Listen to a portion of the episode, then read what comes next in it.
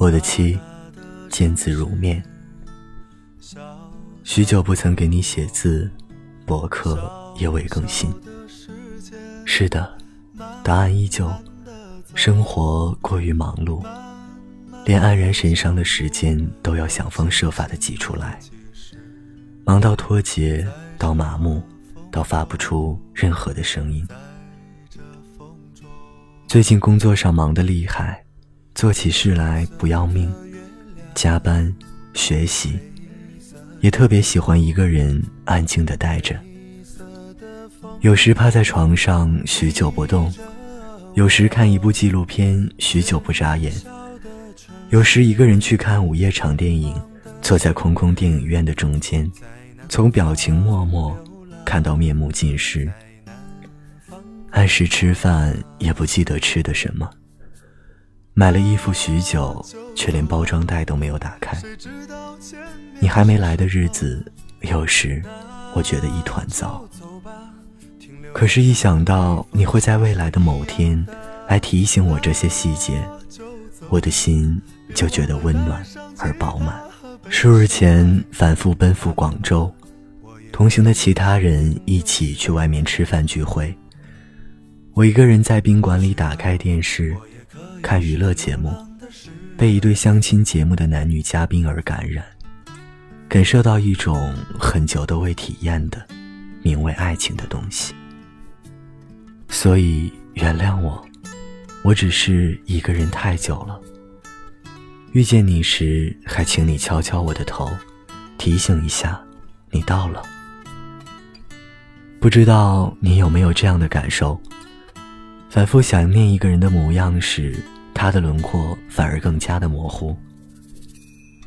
但是我知道，于我来说，你的身姿体态会像一卷画，让我的生活色彩万千，也跌宕起伏。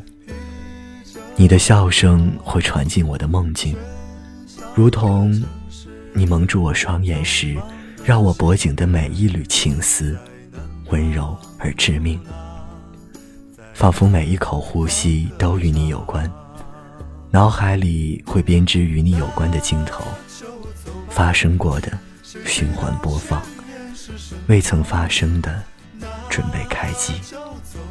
甘心和你林间作伴，单看尘世，纵情贪欢。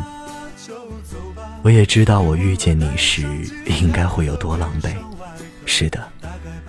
我向你奔跑时，时间的计算吝啬到分秒。我怕你在路的中央摇晃，我怕你被雨淋而不知躲避。我想了无数种情况，乐令自己变得更好。所以我在奔跑时也没有过分考虑到自身的妆容与打扮，只求你看见我时切勿嫌弃。愿你抿嘴一笑，用手。触摸我憨厚的棱角，阅读岁月在窗下的每一块痕迹与胡茬中藏下的眼泪与艰辛。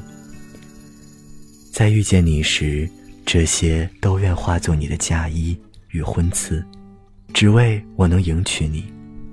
此时此刻，我将不必再多说为寻你的千辛万苦，只是牵起你，温存的唠叨一句：“亲爱的。”我到了，而我也深刻的明白，我不仅仅是遇见你，而是重新开始了一种新的生活方式。岁月要我们在经历了那么久的起伏后，才明白，两个人少了些许挑剔，便多了些许珍惜。房子的大小，请允许我量力而行，但是我保证，你会有一个结实的肩膀，缓解城市的疲惫。拥抱你的重量，请允许我不太会娱乐。你不在的日子里，我与纸张植物为伴。我不喜烟酒，甚至连一个完整的电脑游戏都不会。原谅我对这些东西欲望的寡淡。我热衷文化与艺术，并且也喜爱你所喜爱的。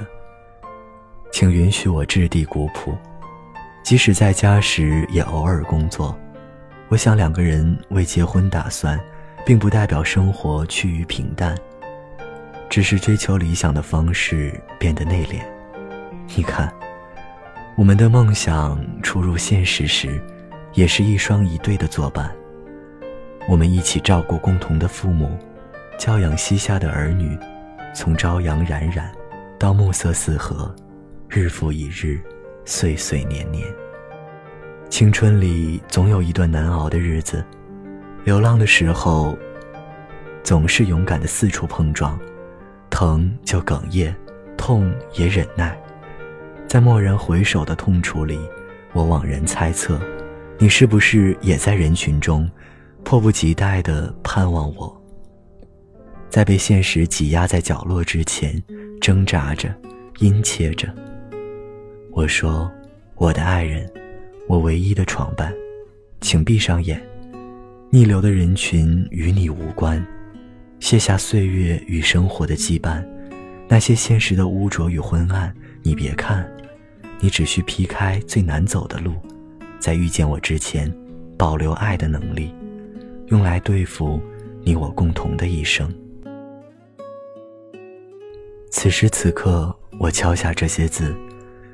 未来的某一天，等你来验证此时的你，在何方，在做甚。但是无论你在哪儿，在干嘛，我的妻，如果你累了，你就慢些，我再快些。